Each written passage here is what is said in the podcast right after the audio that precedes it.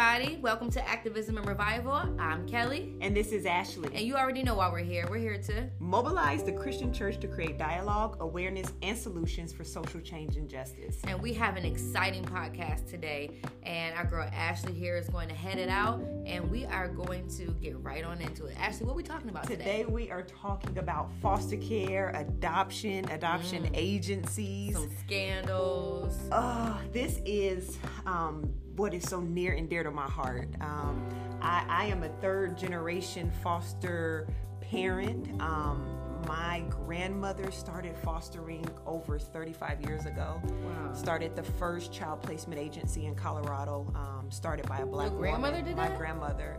And so when I was in middle school, I don't even know black people in Colorado. Well, you know, you know my parents. there are black people in Colorado. We are there. It's a lot of them. Definitely since they've legalized marijuana, there's a whole lot of black people. Oh my people. goodness. Ooh. Anyways, that's a different topic for a different day. But yeah, my grandmother um, actually started doing loose. I, I, say foster care, but it was not foster care. When she lived in Omaha, she was noticing that there were kids that did not have they their parents were not you know able to take care of them. Good mm. parents but they weren't able to take care of them. So my grandmother would open up her home. She would feed the kids. They would stay the night. She would sometimes you know they they were residing at my grandmother's house until somebody was like have you ever thought about being a foster parent? And she was like wait there's a system around this? Like i've been doing this for a while. Like my house wow. has always been open. So then my grandmother became an actual foster parent. And then when she moved to Colorado, she was still fostering, started her uh, foster care agency and um, I was her first employee. Okay, I was her secretary. I used to answer the phones, BAACC.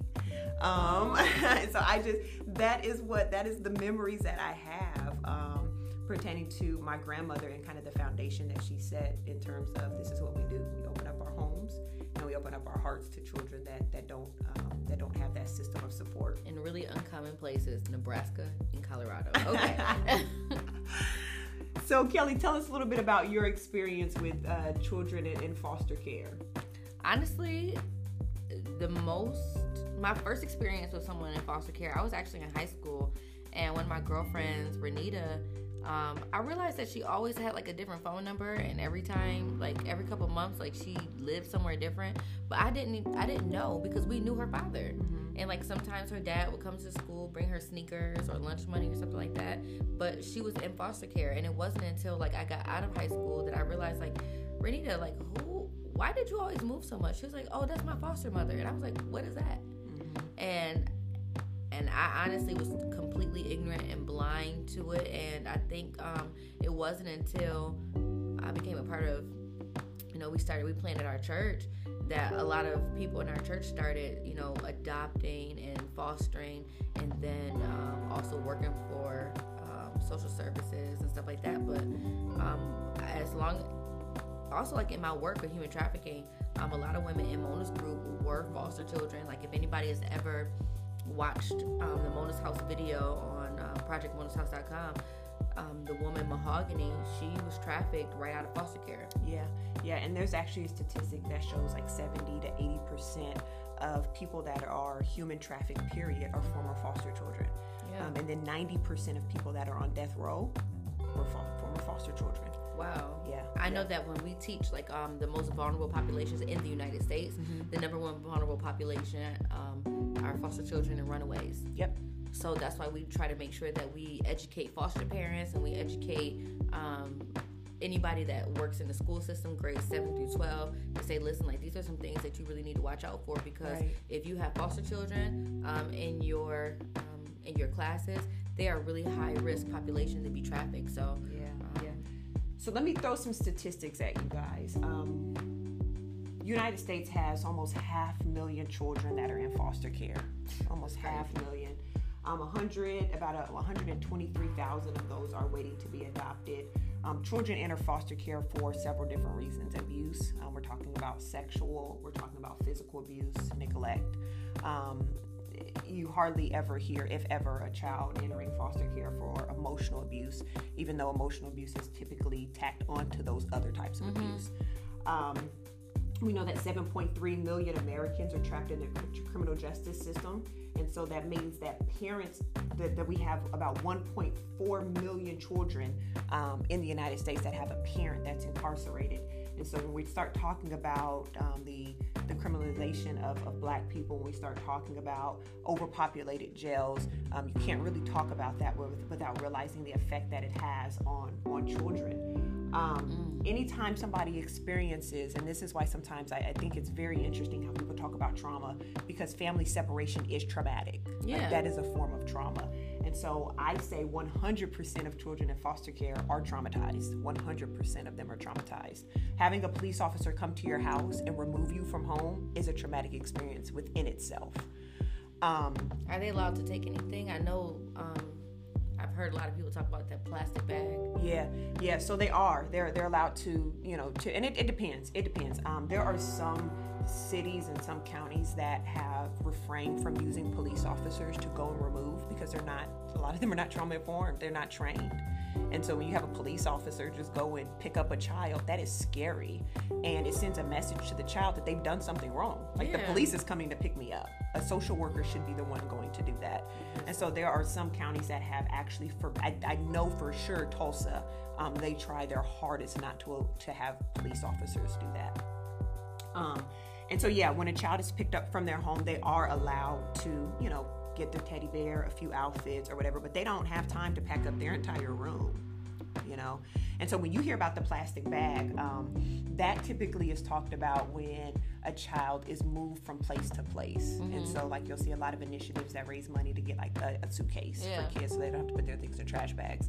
Um, I've, I've, definitely helped kids pack up their stuff. When I worked at a shelter in Tulsa, I remember bawling my eyes out, helping a little a, a, boy. He was turning 18. He was packing up his stuff and he was putting them in a trash bag. And on his 18th birthday, he was headed to an adult shelter. And he started acting out, and I mean, he was punching walls and just acting out day to day, moving up to you know his 18th birthday. And I remember pulling him aside. I'm like, bro, what's going on? Like, you could talk to me. And he was just like, Miss Ashley, I'm scared like in a week I don't know where I'm gonna live and nobody's listening to me and I, am I'm, I'm getting really anxious. Um, and so that is scary. That's is that really what made scary. you open up Mona's um, Mona's house? Mana's house. It is. It is. So I worked in. I worked. Um, there was a time that I was working like a Hebrew slave. Like I had like four jobs, and so um, one of those jobs was at a shelter. The other one was actually um, at a transitional living home, mm-hmm. and I realized that there was a huge gap like I was working in a shelter where kids had to ask to open the refrigerator, they had to ask to use the restroom, they never did their own laundry, they were institutionalized. And on 18th birthday, if they're put into like this independent living program, now they're expected to be adults. And so I was like, wait, when when were they ever prepared for this moment? They were never prepared for it. You yeah. guys, they would get on punishment if they went in the refrigerator. You know, and now they live in an apartment and they don't know how to work the dishwasher I remember I had a girl move into Manor House and she almost ruined my dishwasher because she didn't know how to use it. Did she put dishwashing liquid in yes, it? she did. Uh,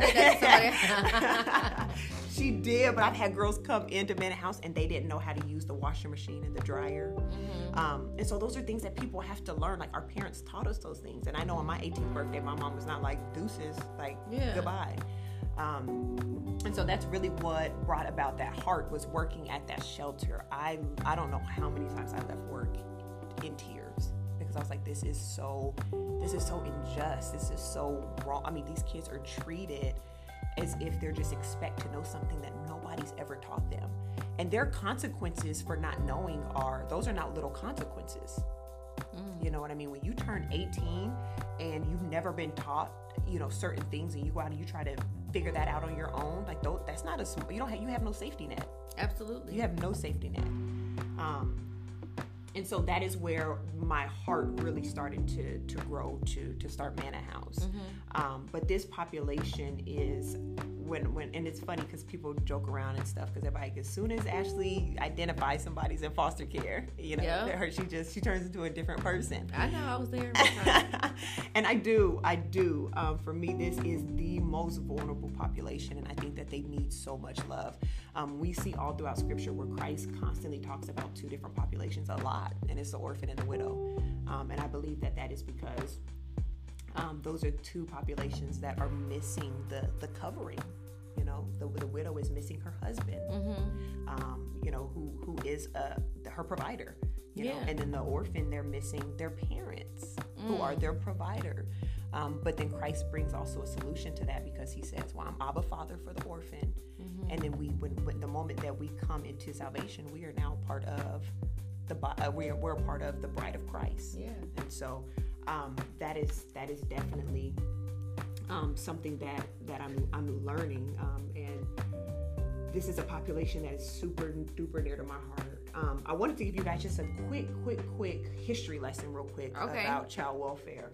Um, it wasn't until after the Industrial Revolution that there was an increased demand for labor workers, and so the uh, the major cities like New York City became extremely overpopulated, which impacted the standard of living.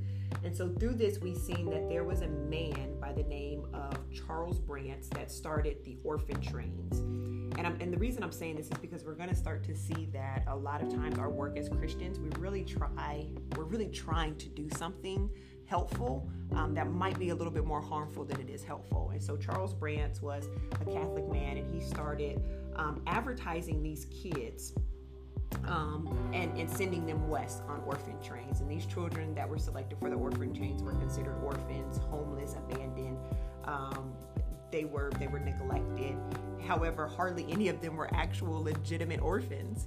And so this is what we were just talking about, Kelly, when we were talking about children that are put up for adoption or experience international adoptions. There are several cases, reported, documented cases, that these children they were not orphans. They have parents that are alive. Like specifically international, is that what you're talking about? Well, we- well, yeah, we see that a lot internationally. But what I'm saying is that this isn't new because we were seeing this around the Industrial Revolution, uh, Revolution in the 1800s.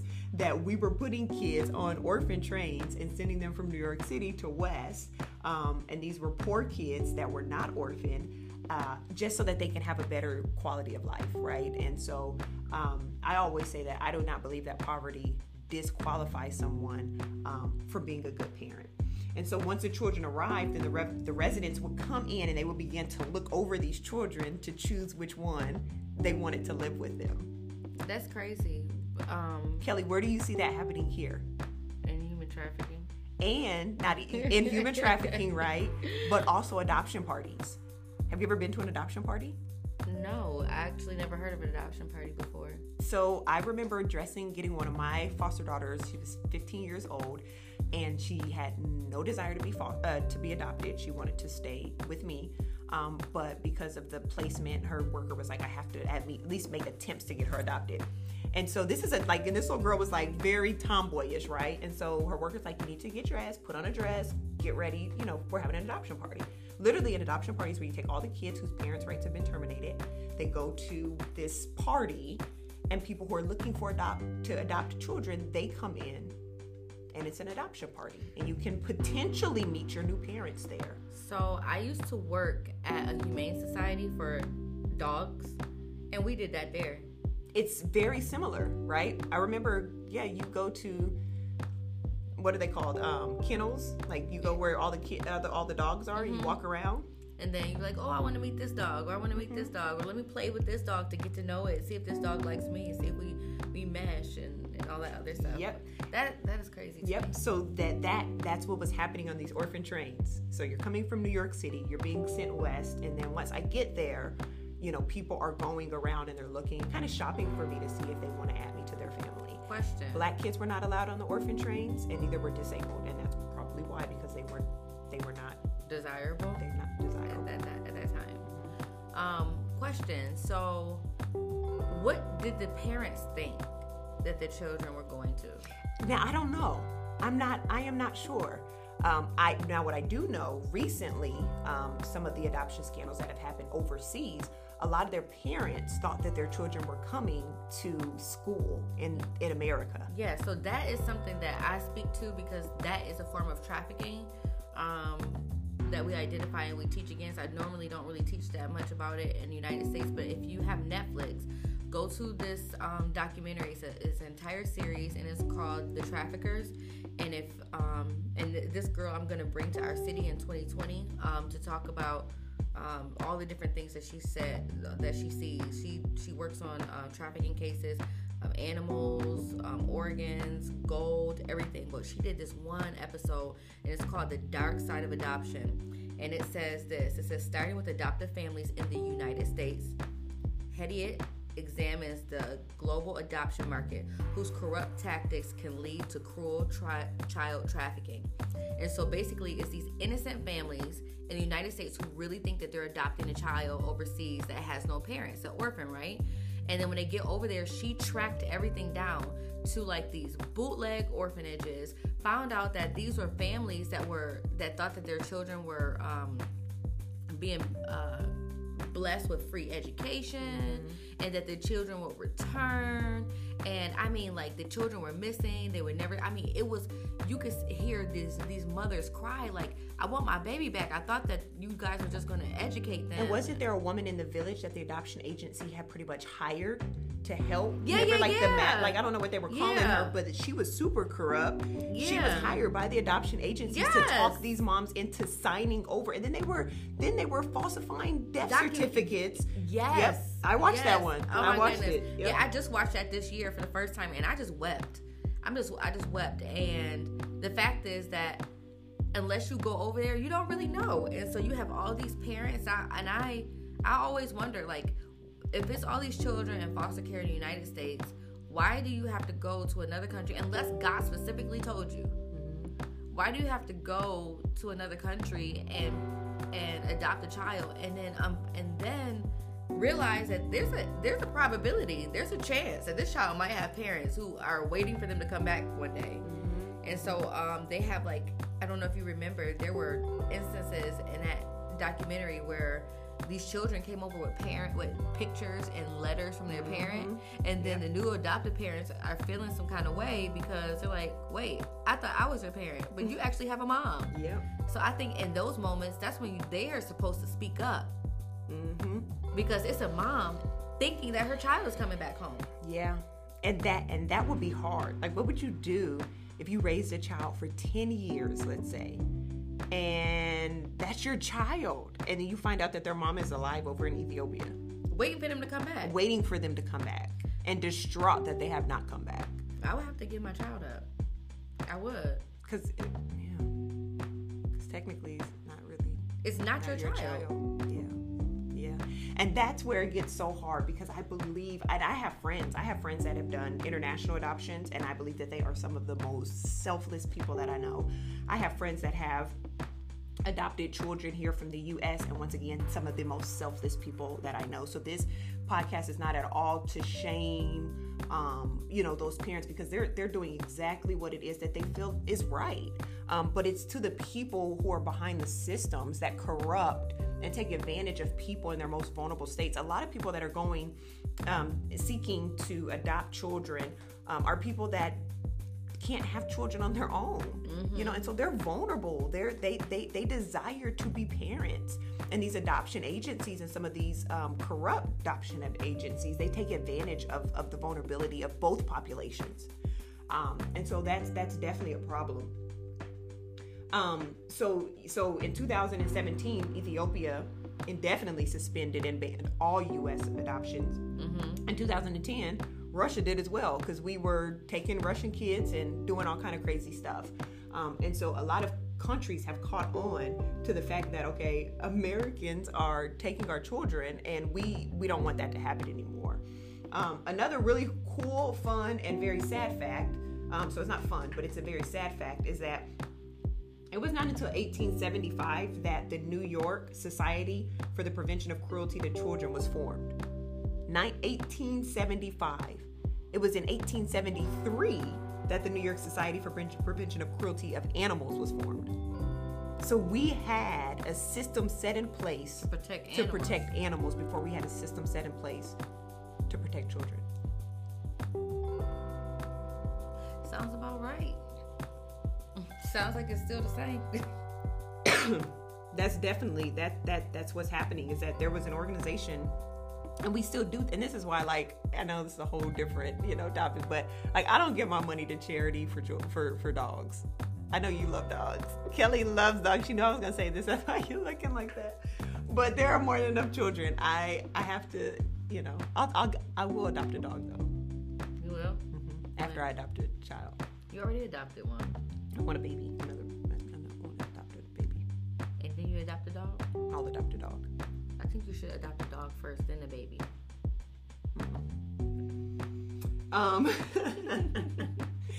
so so once again, we're talking foster care and adoption. So um, if you've been listening for some time, you heard that there are over half a million children that are in the foster care system. Um, another really interesting stat, uh, disheartening stat, is that girls in foster care um, that get pregnant by by 19 is 50 percent. So half of girls that are that grow up and age out of the foster care system, um, half of them have children by the age of 19. Um, 74% of former foster children are in the U.S. prison system, and then 80% of former foster youth are on death row, um, or 80% of people on death row are former foster children. Let me make sure I say that correctly. Um, 50% of, incar- uh, of children that are age out of the foster care system will be incarcerated within two years of aging out this is why that population is so so important to catch these children before they turn 18 and age out um, because they have so many odds stacked up against them for when they turn 18 years old um, and so when we start talking about foster care and adoption, it is so important not just to focus on the babies. And I know that people focus on the babies all the time, and we want to focus on them because I think it's very important for interventions um, to happen early on so that these babies are not re traumatized over and over and over again but it's also very important that we do not neglect the older children that seem like one they're they're the hard cases they're too far gone um, they're rebellious you know I, I, don't i don't want to foster or adopt those children because they need to be fostered or adopt adopted. And that that is a really touchy subject for me because my oldest daughter is 22 years old and she aged out of the foster care system. Mm. and i did not meet her until a few weeks before her 18th birthday and had I, had I said she's about to be an adult in two weeks, we would not have the relationship that we have, and she would not have the family that she has. So it's very important when we start to talk about these older kids. You have to think these girls that are in foster care, they're going to need a dad to walk them down the aisle one day still. Mm. They're going to need somebody in that delivery room holding their hand, telling them to push and relax and breathe. You know, life doesn't stop after 18. There are so many other milestones that that are to be reached after 18 that they're still going to need a parent for. And so that was our that that is what played into our decision to adopt Jordan and to bring her into our family after she turned 18 years old was the fact that she still has a lot of life to live.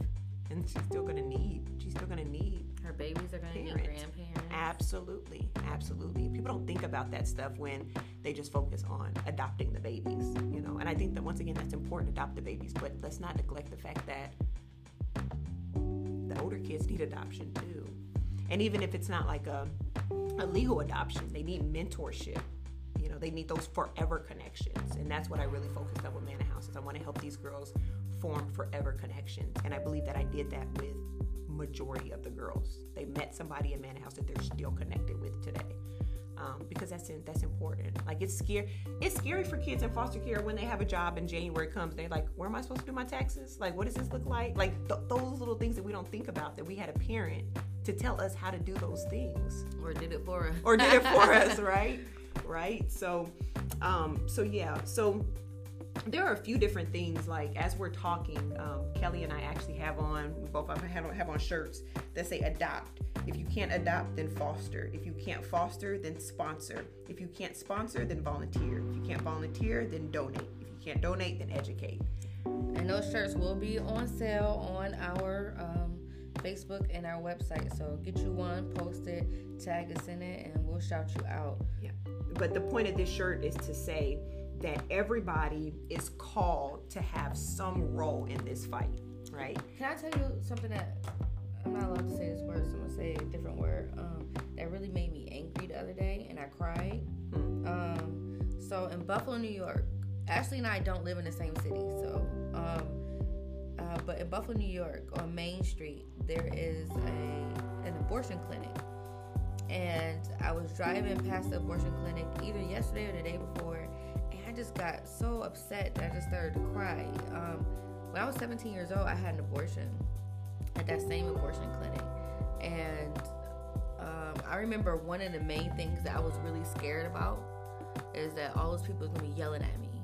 And um, a couple weeks before I had that abortion, the doctor from that abortion clinic was killed in Buffalo, New York. And I was just scared. I didn't know what was gonna happen, and my parents didn't know I was pregnant, and my boyfriend's mother was taking me, and I was just like so scared. And I just thought that if people find out I was gonna, I was pregnant, that you know my dad he was in politics and in church. I just had all these things in my mind that now I know that that was something that I could have talked to them about, but at that time I just didn't know. And so um, when I was driving past, they had all these flyers and all these posters, and they just out there. And I'm like, first of all, these people probably don't even live in the city. Second, secondly, I really wanted to know actually, like, how many of these people have adopted I really wanted to know how many of these people were foster parents. So you're just gonna yell at us as we go into the uh, the adoption clinic. Obviously, we're there because we don't really feel like we have any other options. Right. And and it just really angered me because a lot of these people's signs had like God on it or mm-hmm. Jesus, and I just don't feel like that was love. I just don't feel like that's how Jesus loves. Mm-mm. And it really made me very sad for the people that are going in there. Would I would I stand outside an abortion clinic? I think that I would, but I think that if I had a sign, it wouldn't read that. I think I would just have a table that just says like, "Listen, I don't know what I would do. I don't even know. I never really gave it much thought. But it wouldn't be that approach. you know, it wouldn't be that. Maybe like I would make like maybe wear like something that says like, "Can I hug you?" right. I think that that's what I would do. So whether Or you're still loved. Like, you know, something that lets them know like this is this is not the decision that, you know, we would want, but regardless of the decision that you make, there's still redemption available. And and that's what I really love. There's an organization um, that I went probably to I think I went on like a vision tour that they had maybe 3 months ago and that is they're a pre-abortion ser- they offer pre-abortion services and it's a Christian organization. And actually at first like I, I because of my ignorance I was like pre-abortion services like Christians don't give abortion services, right? So I called them and I'm like, "Are y'all an abortion agency?" And they're like, "No, we're not." And so I signed up to go on a tour mainly because I was like, "What who are these people? What do they do?"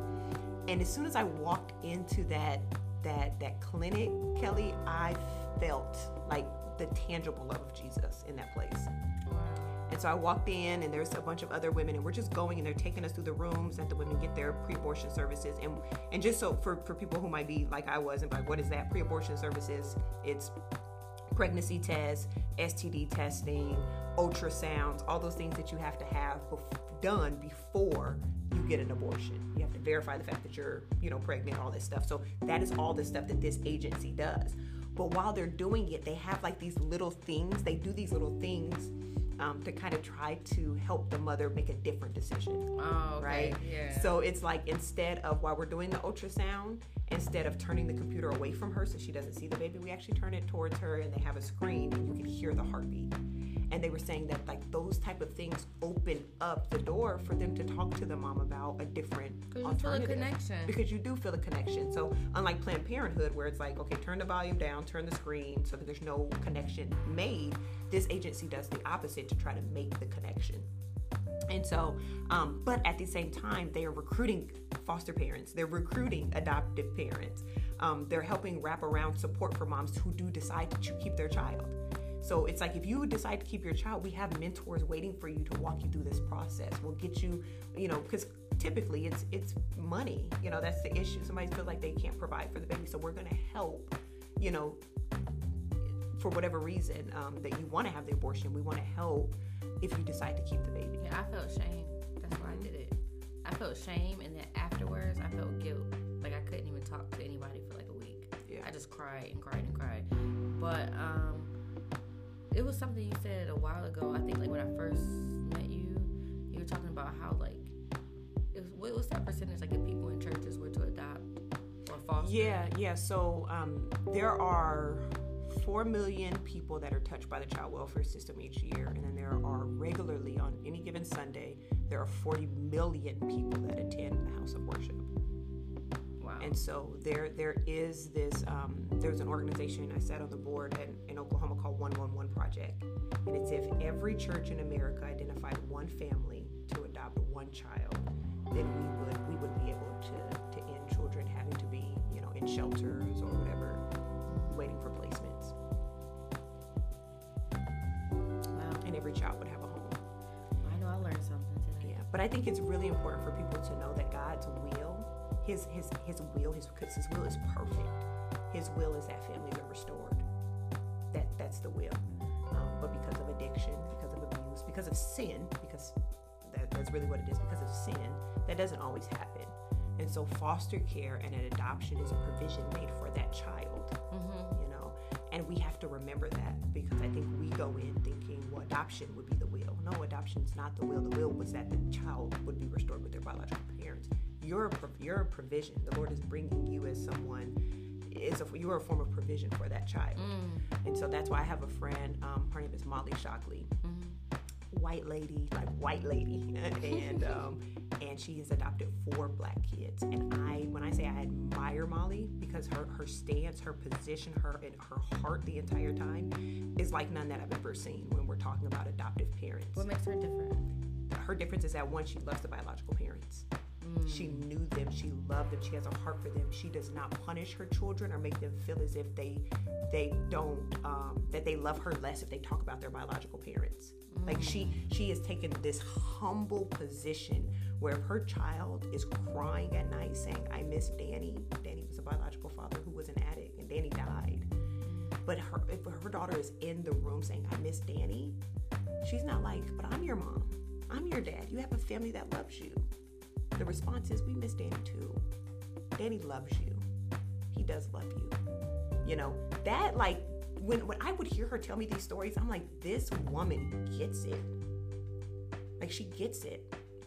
She would make statements like, "You're, you know, you have you have two sets of parents. They both love you. Mm-hmm. You know, I'm just the one that that you get to live with right now because you know your other parents are they have some stuff to work on, but we're all one big family. Yeah. And I remember her daughter. Um, she took her to another state where her biological mother lived for her birthday. Like that was her birthday surprise to go see her biological mom. Aww. Like that, like I think open adoption is the most beautiful display of Christ's love. Why do you think people have closed adoption? For safety? Yeah. So there there are two reasons. One, because I don't know that some people that do it, I think it's because they don't have the capacity um, to pour out all their love on a child and have to quote unquote share that, yeah. right?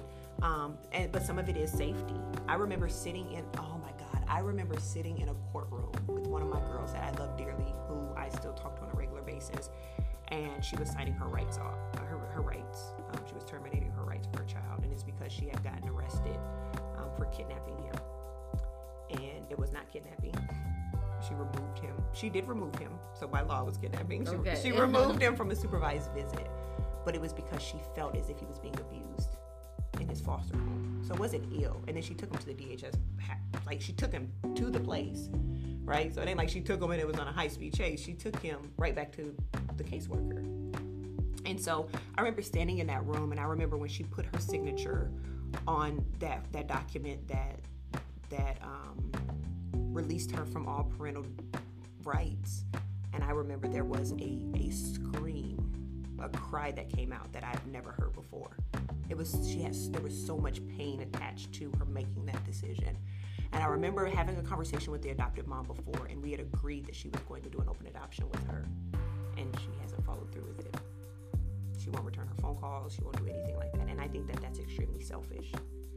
Um, because there's no harm in emailing her back and saying they're doing well this is your son's favorite color.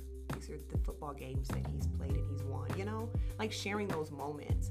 And so her her defense, like she's always saying it's safety reasons or whatever, but some of the stuff that it, it's not it's not a safety concern. But there are some real safety concerns. And if I was to adopt a child and their parents were addicts or their parents came to their birthday parties drunk or high, I would absolutely put all kind of boundaries up.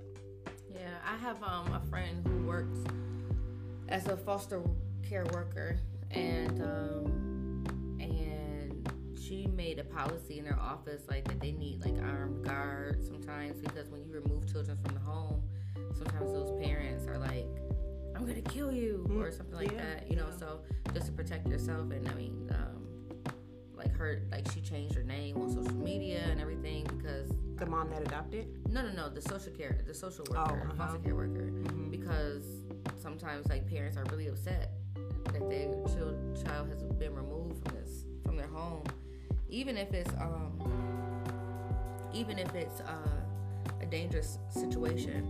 Um, that I had, I just recently had another friend who walked away um, from that from that um, that career path. Um, she still works with foster children, but um, unfortunately, you know, the, a child got hurt um, and killed. Yeah. And so it was just too much for her to bear. So I think that we need to not just pray for the children, but for all the workers, um, the foster parents, adoptive parents. I, I think that Everybody involved, the Yeah. judges, Yeah. everybody involved, because it's not that's that's a hard system to navigate, and it's not cookie cutter, and there's not one blueprint where we say, hey, this is how adoption should look, you know, because it's every case is so different. Um, and I've I've been on at this point I've been on every side of the fence. wow. I, I don't either. I've been on every side. I've seen the mom release the rights. I've seen. I've been a part of the foster. I've been the foster parent of the child whose parents' rights were being terminated. Wow. You know, um, and I have found an ounce of compassion for every single person involved, I think that's the big thing. including the the parents. Yeah. it's, it's, and that's what I've learned. It's never what it seems. You can read the paper, and it can it can absolutely paint the parents out to be villains, and then you meet them, and you're like, man, this is not what it seemed. This is a traumatized adult who had no idea what they were getting themselves into. You know, I think the same thing with the woman that's um, Cyntoia Brown, who's been trafficked. She was in foster care, then she was adopted. Um, but from what I've learned, like her her mom was also Yeah. traumatized, and Yeah. then she brought her daughter into that same situation.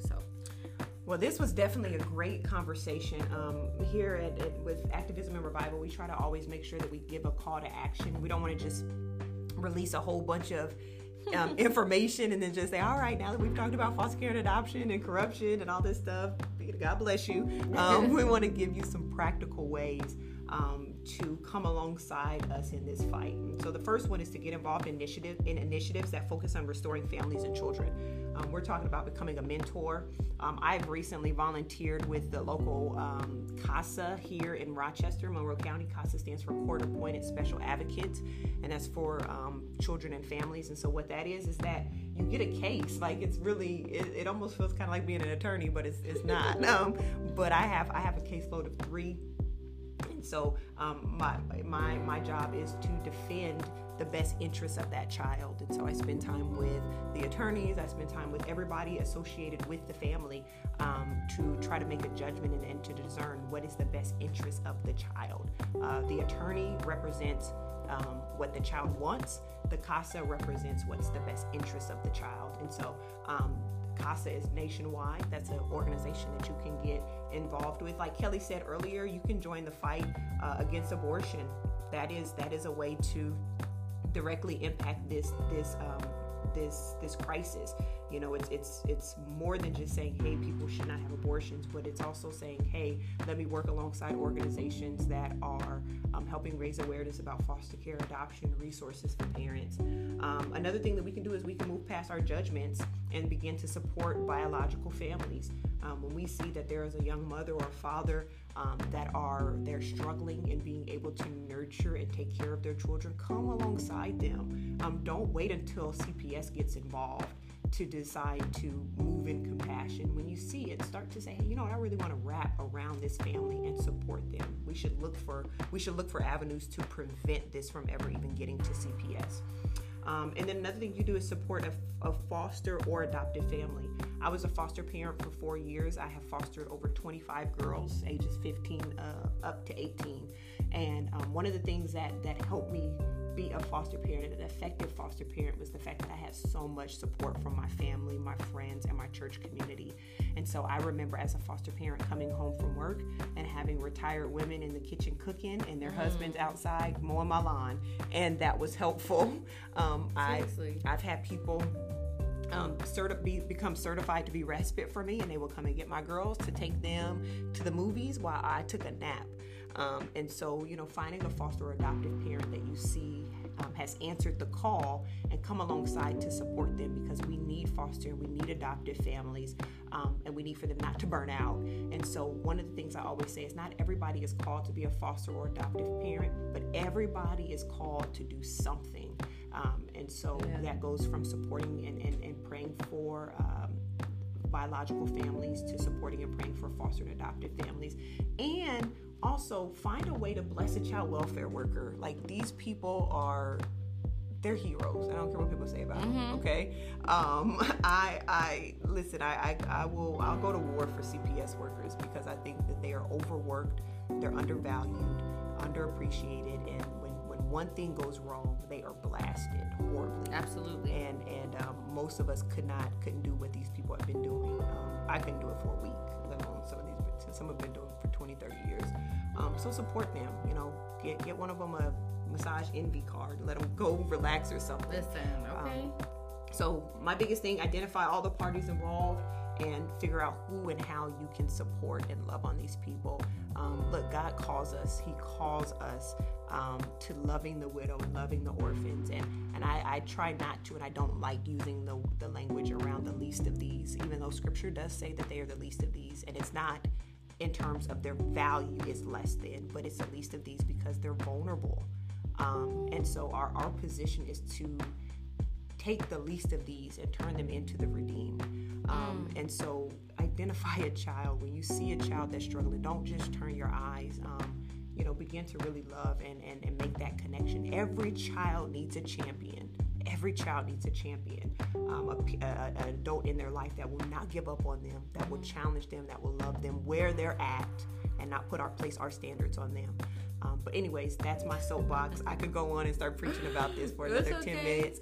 Um, but we thank you guys so much for tuning in to Activism and Revival.